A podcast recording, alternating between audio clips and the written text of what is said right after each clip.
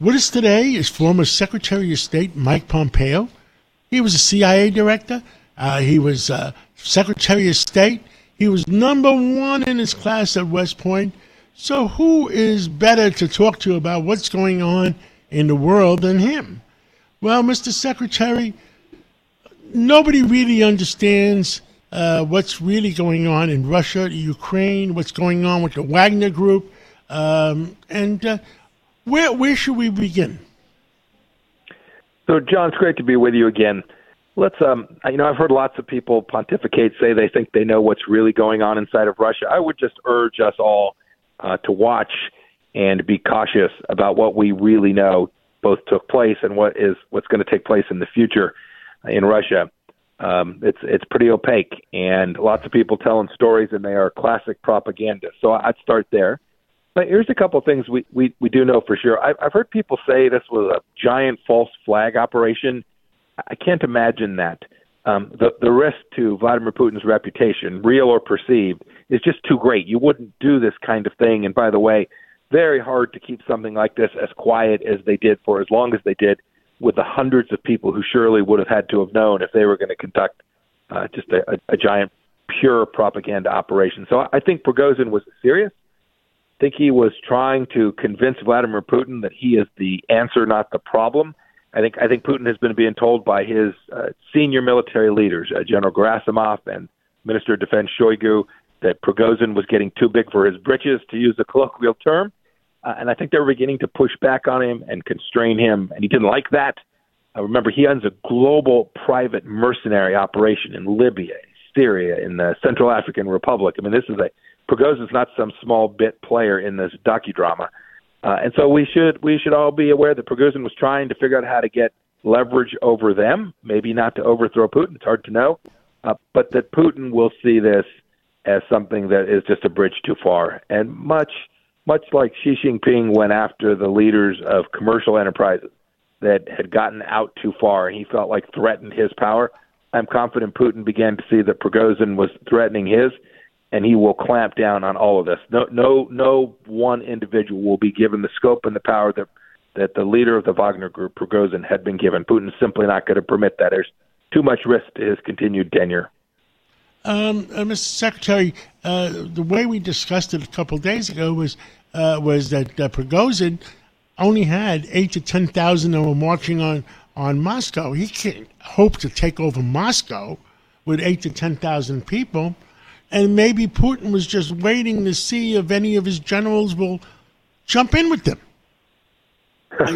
Does that sound? Uh, it's, it's plausible. It's absolutely plausible. I think Prigozhin was waiting to see if any of those generals would jump in with him as well. I think he was hopeful that much like in times of the the Romans, will the tenth legion join me? Right? Will will will we find some other general who thinks better to cast my lot with Prigozhin than with Putin? And it turns out that uh, he was marching to his own drummer. Yes, and, uh, uh, and, and people that know Putin now say that uh, uh, Prigozhin, I don't know, is he a dead man walking? Oh goodness, you know, um, I wouldn't insure his life, John, if I had to take that kind of risk. Uh, so, but but hard to know how he'll play it in the medium run, but or in the short run. But in the medium run, um, Prigozhin clearly took a chance. You know, I had a had a fellow teach me when I was a young soldier decades ago. You know, Lieutenant, if if you're gonna if you're gonna take on the king, don't do it with a Nerf bat. And uh, and he did. It failed, and he is not likely to find grace from Vladimir Putin again. And whether that ends up with him, you know, drinking some bad tea or just permanently in exile, it, it's hard to know.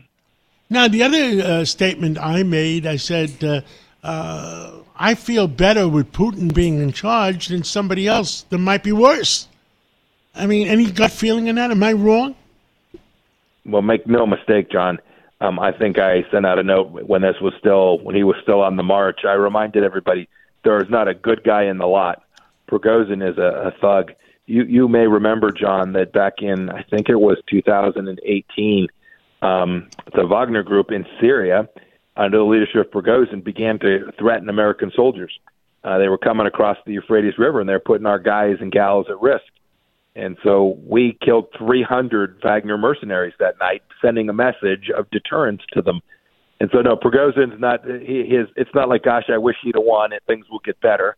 Um, he was a thug. He's probably more even uh, a criminal than Vladimir Putin. And so this would this would not have been a victory for the West uh, to see Prigozhin in charge. A victory for the West looks like a successful effort by the Ukrainians to maintain as much territory as they possibly can. Understood.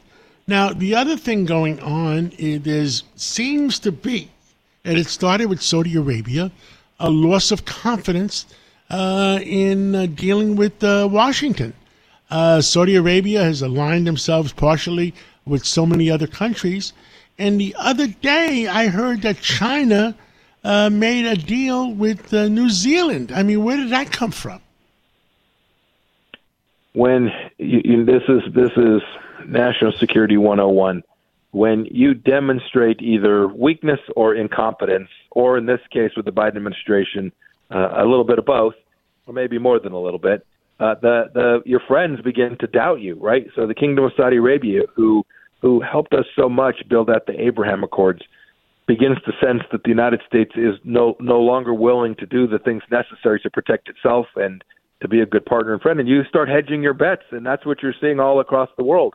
Uh, the story of New Zealand, there were stories in the tiny little outposts in the Pacific Islands, but that matter a whole lot geostrategically. Certainly in the Middle East, um, they're watching Xi Jinping, who picked Putin in this conflict, and they're watching the United States that has not demonstrated resolve. And they saw the debacle in Afghanistan, and they said, "Goodness, this is a green light to put uh, uh, to put the pedal to the metal and try and create risk for America and see how far we can push before we meet steel." And that's a, a really precarious place for not only the United States, but for our friends and ally in Israel, for our European friends, for the Japanese and the South Koreans, all of our allies are counting on America to lead. And when we don't, we jeopardize those relationships and we put those countries in a really tough spot. Um, agreed. Um, Taiwan is still number one. Uh, uh, Secretary of State Blinken has visited China. Uh, I don't know what really happened, and I'm, I'm not sure the American people know uh, what, what the what, what what happened. But I was with a, a, military guy the other day, and he jokingly or seriously, I don't know if he was joking or serious, saying, well, if the Chinese, we should send a signal, if the Chinese try to take Taiwan, we should take over Cuba and Venezuela and anything else in, in the Northern Hemisphere the same day. Uh, Is that crazy? That, that, um, it, it, it seems like, uh, what's that?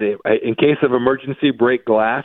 Yeah. uh, theory. Um, you know, we, what we instead should do, and, and, and look, we, we should absolutely protect uh, our our geographic position in these South America, Venezuela, Cuba, uh, Mexico, all of those. Right? We have to make sure that these are friends and partners, not not hosting the Chinese and the Iranians. That that's certainly true. But the most important thing we can do is to demonstrate that the United States, when it draws a red line, it really means it, John, right? If, if we say, yep, we're going to be there to support the Taiwanese, we should do that now. We should do that today, not after they've been attacked or invaded or the political pressure gets so hot that they can't stand it and they politically capitulate, probably the most likely outcome. That'd be really bad for the United States. And so today's the day to begin to help the Taiwanese prepare to defend themselves, much as um, we waited too long to help the Ukrainians get ready. We we shouldn't wait too long to help the Taiwanese do that. I'm, I'm convinced that if we do that, they'll they'll do that. They'll make Xi Jinping think once, twice, three times before he begins to try to undermine the stability on the Taiwanese island. Agree. Uh, the big picture. Uh, Sunday morning, the America, um, all America is drinking their uh, their cup of coffee where do you think we're going? Right now, it's not a shooting war. It's, I don't think it's a cold war. The new technology or new terminology, uh, I've been saying it's a worldwide economic war because North America wants uh, $65 oil. Uh, Russia, Saudi Arabia wants $90 oil. So it's definitely at least a worldwide economic war going on. Would you describe it in any other way? Oh, John, I've I've talked about this much the same way. There is no doubt that the Chinese Communist Party has been at war economically with the United States for 20, 25 years, and we just refuse to acknowledge it. They they they grew their economy on the backs of the American worker. Uh, and that's the exact kind of war that you're describing, right? They stole our technology, they took our jobs, then they took the product and dumped it on the American market so that U.S. companies couldn't compete. That's the that's the most important space in which we need to uh, continue to maintain. And you know, as you're sitting there drinking your coffee on Sunday mornings, I'd urge everybody who's listening a couple things. First, uh, we ought to get it right around the world, but the most important thing we have to do is we've got to educate our children that this is a great nation. They need to they need to love this country. We are not a racist nation. We're not the force for evil in the world. We're the force for good. And if we're teaching our kids that uh, you know uh, everybody's racist, we're going to think about groups, not individuals. If if we're not going to teach them basic math and reading, we're going to do other things. Then then all the stuff we've been talking about this morning, John, won't make a hill of beans difference. So hug your children. Make sure you know what they're learning in their schools, and if the teachers are teaching them garbage or filth get in there and get after it and fix it. Make sure that the next generation loves our country the same way that you do, John. I agree. Uh, I think uh, there's forces out there that are trying to change our way of life, uh, change our country. It happened in Venezuela in five short, in, in twenty short years, and we we have to keep our eyes open. Fast. Nope, that's a good point. It can go fast. It can fall away faster than we think, and I'm praying and I'm I'm confident that the American people will uh, rise up, uh, take care of our families, take care of our children, and teach that next generation, and we'll get another 250 great years here in the United States, John. I agree. Secretary uh, uh Pompeo, thank you so much, and happy 4th of July long weekend, and uh, God bless you, and God bless America. God bless you. God bless you. Happy 4th of July to everyone. So long, thank John. you. Bye-bye. Ohio, ready for some quick mental health facts? Let's go. Nearly 2 million Ohioans live with a mental health condition. In the U.S., more than 50% of people will be diagnosed with a mental illness in their lifetime.